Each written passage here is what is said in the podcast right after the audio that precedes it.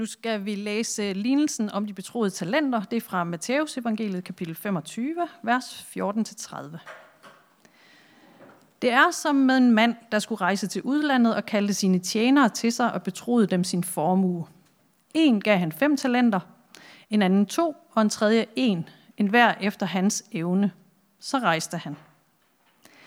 Den, der havde fået de fem talenter, gik straks hen og handlede med dem og tjente fem til. Ligeledes tjente han med de to talenter to til. Men den, der havde fået én talent, gik hen og gravede et hul i jorden og gemte sin herres penge. Lang tid efter kommer disse tjeneres herre tilbage og gør regnskab med dem. Den, der havde fået de fem talenter, kom og lagde andre fem talenter på bordet og sagde, Herre, du betroede mig fem talenter. Se, jeg har tjent fem talenter til. Hans herre sagde til ham, Godt, du gode og tro tjener. Du har været tro i det små, jeg vil betro dig meget. Gå ind til din herres glæde. Også han med de to talenter kom og sagde, Herre, du betroede mig to talenter. Se, jeg har tjent to talenter til. Hans herre sagde til ham, Godt, du gode og tro tjener. Du har været tro i det små, jeg vil betro dig meget. Gå ind til din herres glæde. Så kom også han, som havde fået den ene talent, og han sagde, Herre, jeg kender dig som en hård mand, der høster, hvor du ikke har sået, og samler, hvor du ikke har spredt. Og af frygt for dig gik jeg hen og gemte din talent i jorden. Se, her har du, hvad dit er. Men hans herre sagde til ham, du dårlige og dogne tjener, du vidste, at jeg høster, hvor jeg ikke har sået, og samler, hvor jeg ikke har spredt. Så burde du have betroet mine penge til vekselerende, så jeg havde fået mit igen med rente, når jeg kom tilbage. Tag derfor talenten fra ham og giv den til ham med de ti talenter. For enhver, som har, til ham skal det gives, og han skal have overflod. Men den, der ikke har, fra ham skal selv det tages, som han har. Og kast den udulige tjener ud i mørket udenfor. Der skal der være gråd og tænder skæren.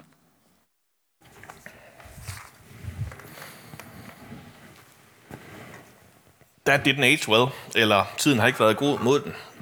Øh, sådan plejer man at sige om øh, nogle ting, man sådan lige har fat i nogle år efter, det egentlig blev udgivet, og som så bare lige pludselig virker sådan dybt bedaget.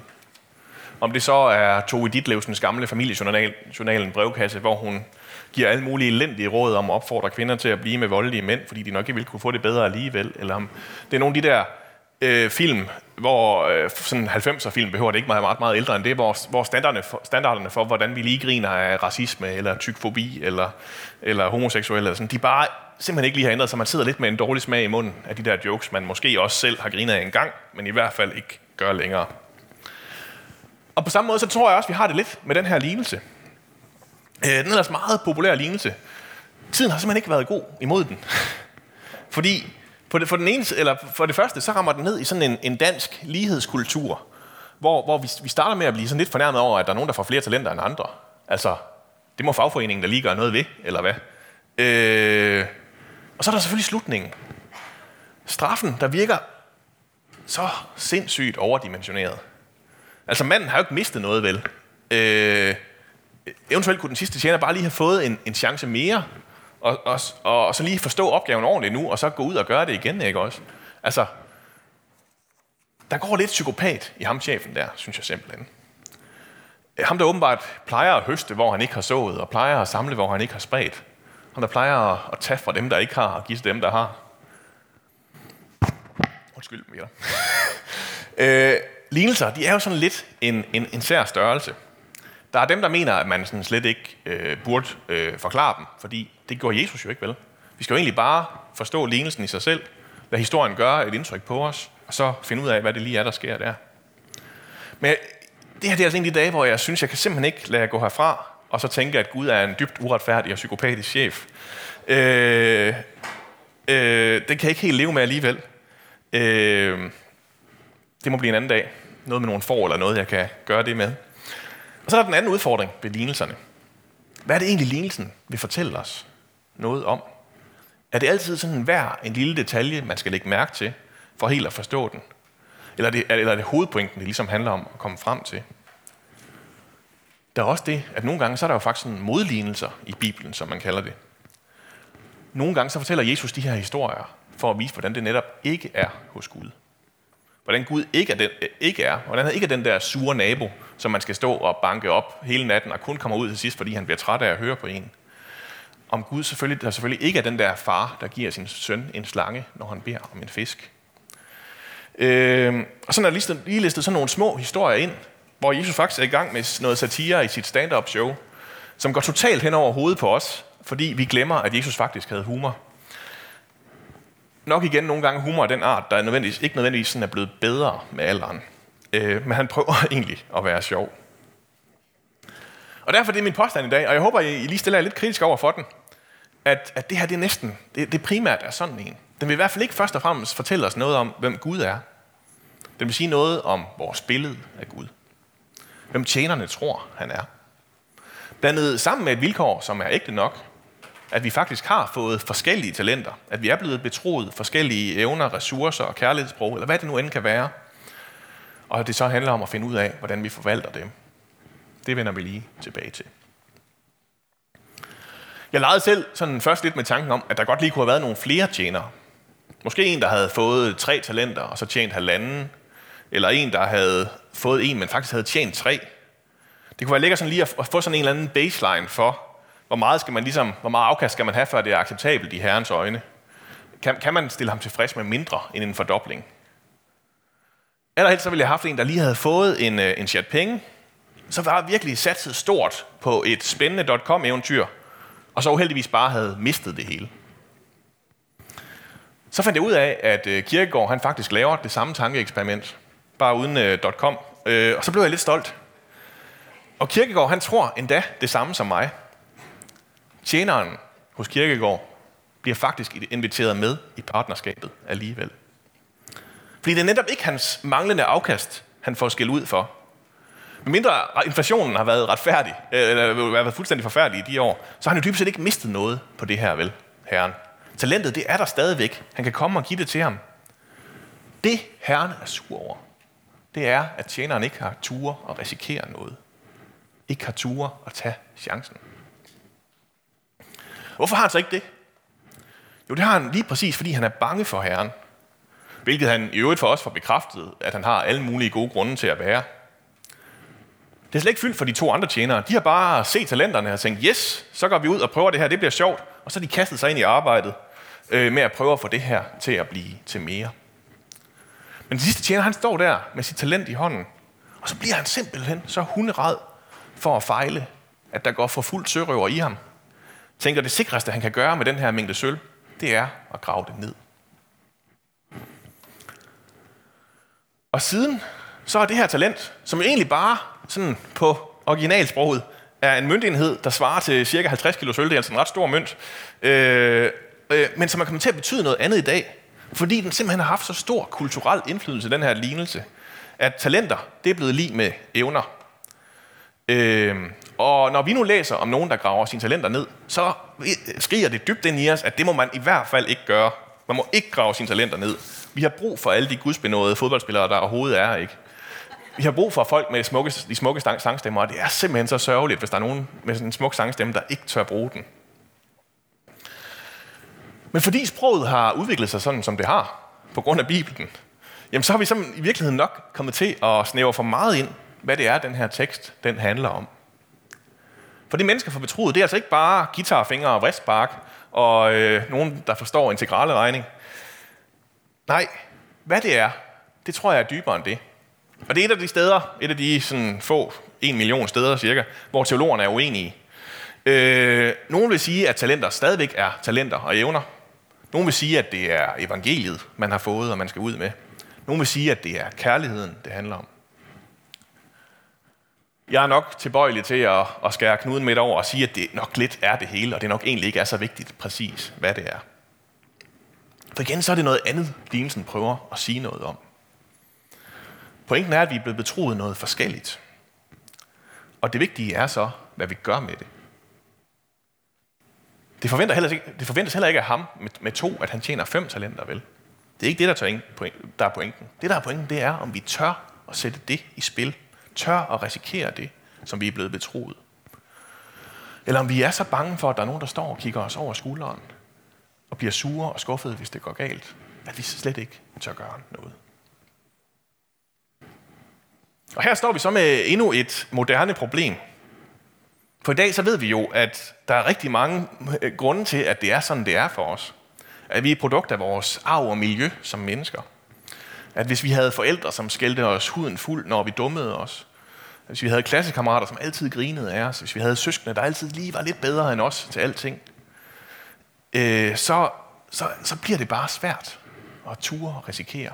Ture og, og satse noget. Hvis hele ens liv har været fyldt med, at det var et nederlag hver gang man bragte sit talent i spil, hver gang man bragte det, man var blevet betroet i spil, jamen så er det klart, at man efterhånden tænker, at det bedste, man kan gøre, det er at grave det ned. Hvis skammen og stemmen i baghovedet, den bliver ved med at fortælle en, at man ikke dur til noget. Og at der er en meget hård dommer, der står og vurderer en, og at man med cirka 100% sandsynlighed bliver vurderet til at fejle. Jamen så, så trækker man sig selvfølgelig i første omgang.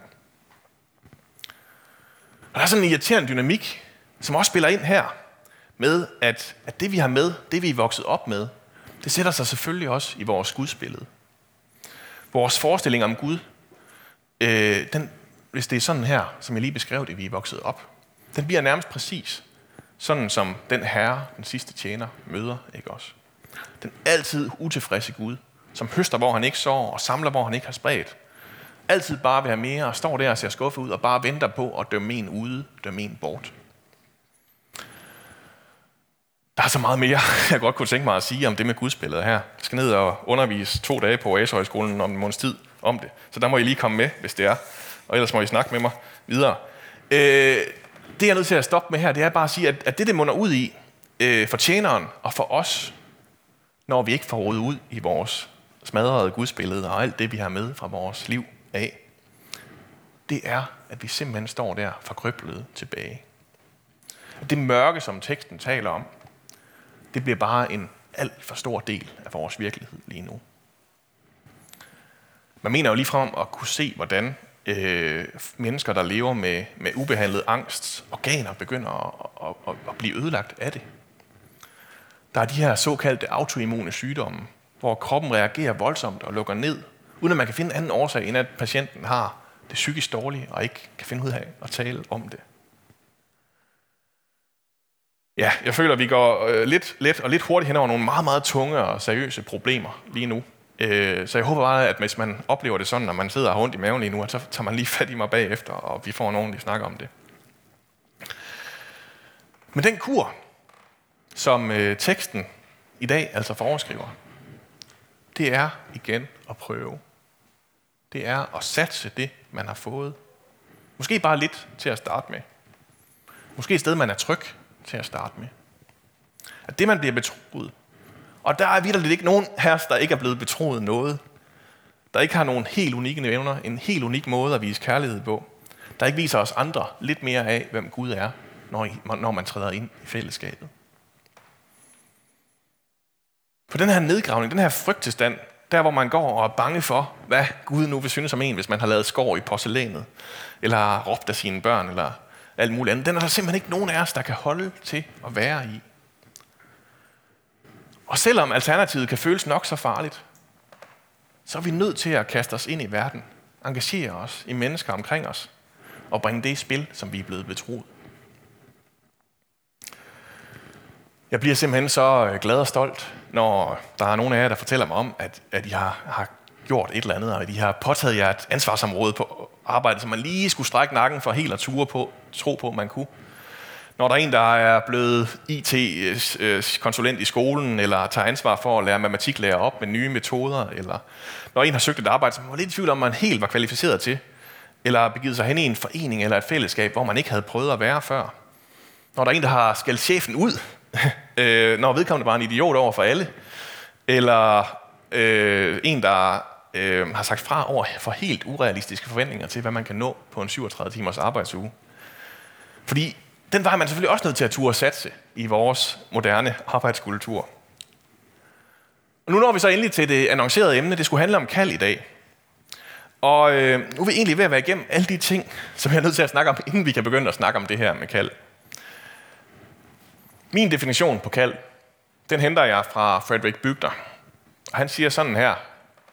Your calling is where your deep gladness and the world's deep hunger meet.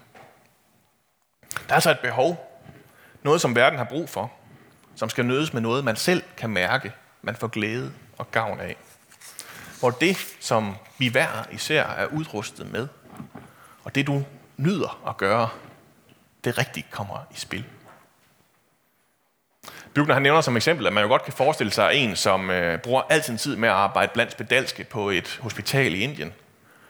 Øh, og så har vi jo egentlig tjekket den, den første boks af, ikke? og så er der noget sult, øh, der mødes. Øh, den sidste boks af. Øh, men hvis man er ved at dø indeni i af det, imens, hvis man hader at stå op hver morgen, hvis det er fuldstændig forfærdeligt, og man kan, kan mærke, hvordan depressionen den bare sætter ind, så tjekker man ikke den første boks af. Så skal man finde noget andet at lave. Og vice versa.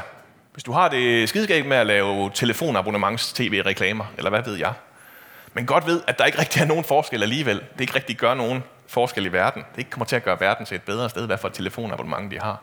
Mindre det er et, der virkelig gør det. Ja, så mangler du den anden boks. Så skal du til at finde noget andet at lave også for stavbygner. Det er selvfølgelig en høj bare at sætte.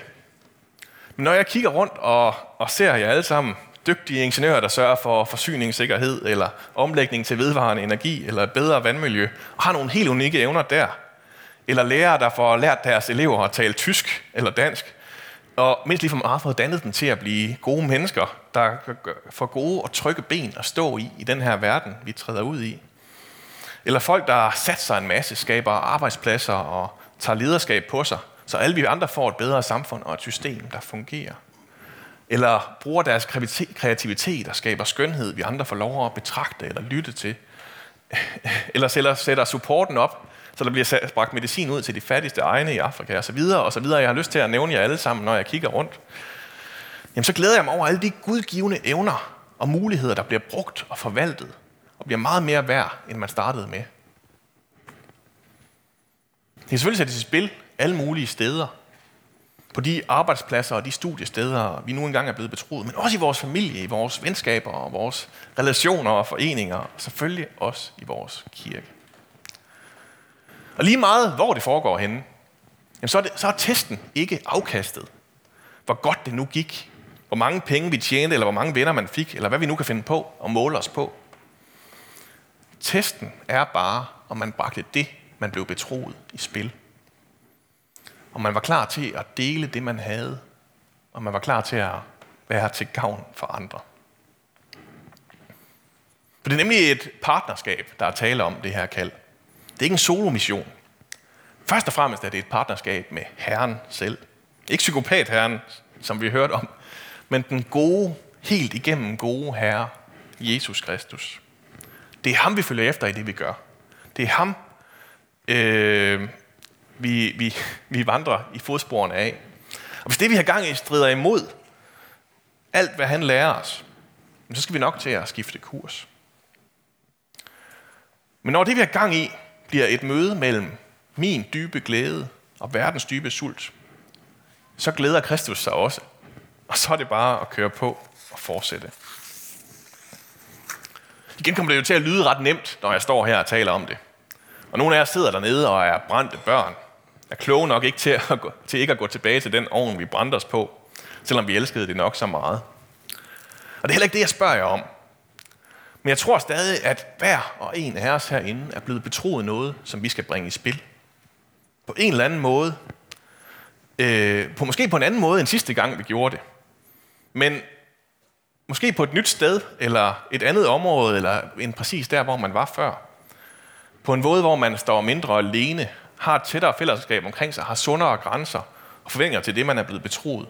Men man stadig sætter det i spil. Der er noget lidt absurd, synes jeg også, mere ud over alt andet, i, i, i den her lignelse om øh, de betroede talenter. Og det er de her vilkår, de får.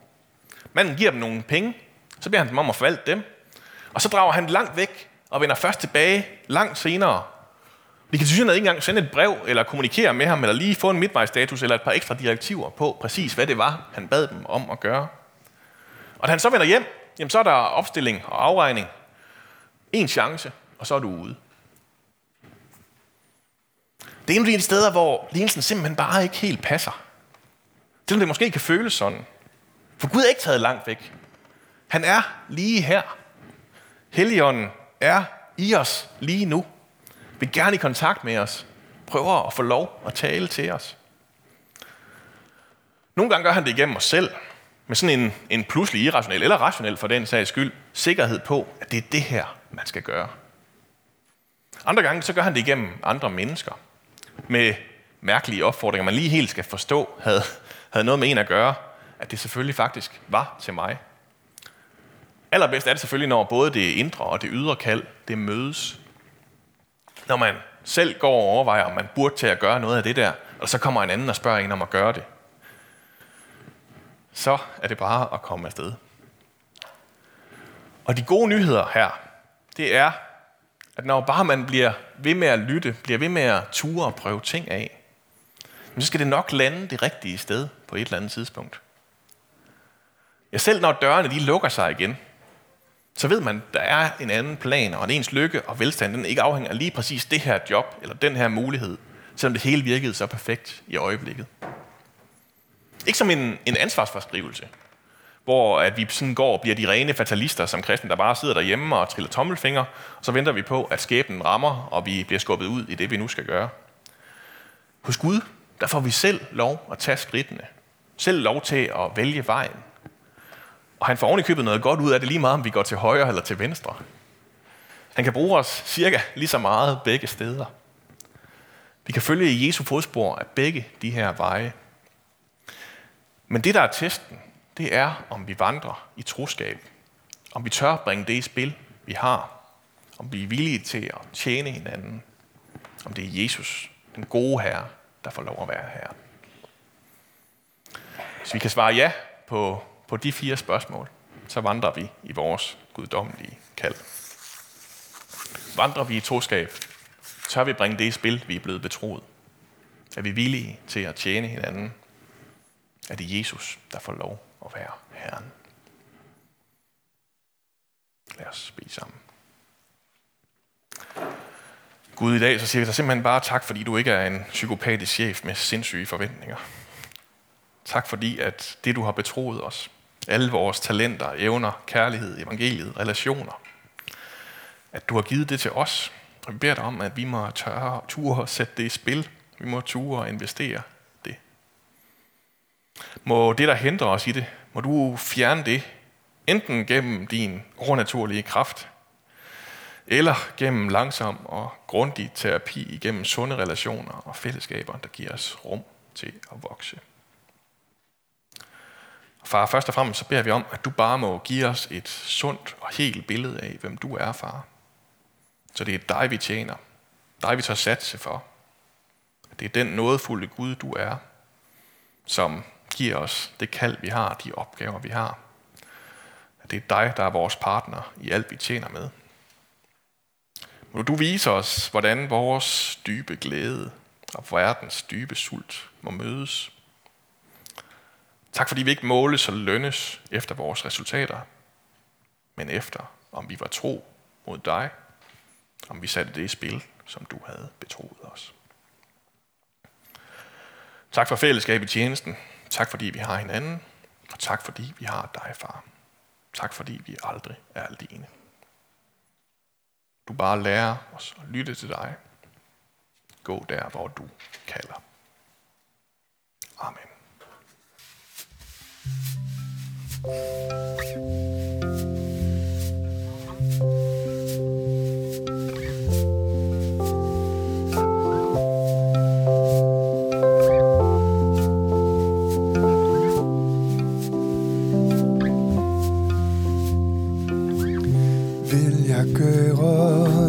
som helst du siger? Vil jeg være den du siger jeg er? Tør jeg lægge mit liv i dine hænder Uanset hvad der sker. Tager vi igen. Vil jeg gøre hvad som helst du siger? Vil jeg være den du siger jeg er? Tør jeg lægge mit liv i dine hænder Uanset hvad der sker? Lær mig lydighed. Styrk min tro og giv mig større tillid til dig. For mig som du vil. Giv mig mod og evne til med hjertet at bede. Lad din vilje ske med mig. Lad din vilje ske med mig. Lad din vilje ske med mig. Vil jeg gøre hvad som helst du siger? Vil jeg være den du siger jeg er? Tør jeg lægge mit liv i dine hænder? Uanset hvad der sker Vil jeg gøre. Vil jeg gøre hvad som helst du siger. Vil jeg være den du siger jeg er. Tør jeg lægge mit liv i dine hænder Uanset hvad der sker? Lær mig lydighed. Styrk min tro og giv mig større tillid til dig. For mig som du vil. Giv mig mod og evne til med hjertet at bede. Lad din vilje ske med mig. Lad din vilje ske med mig.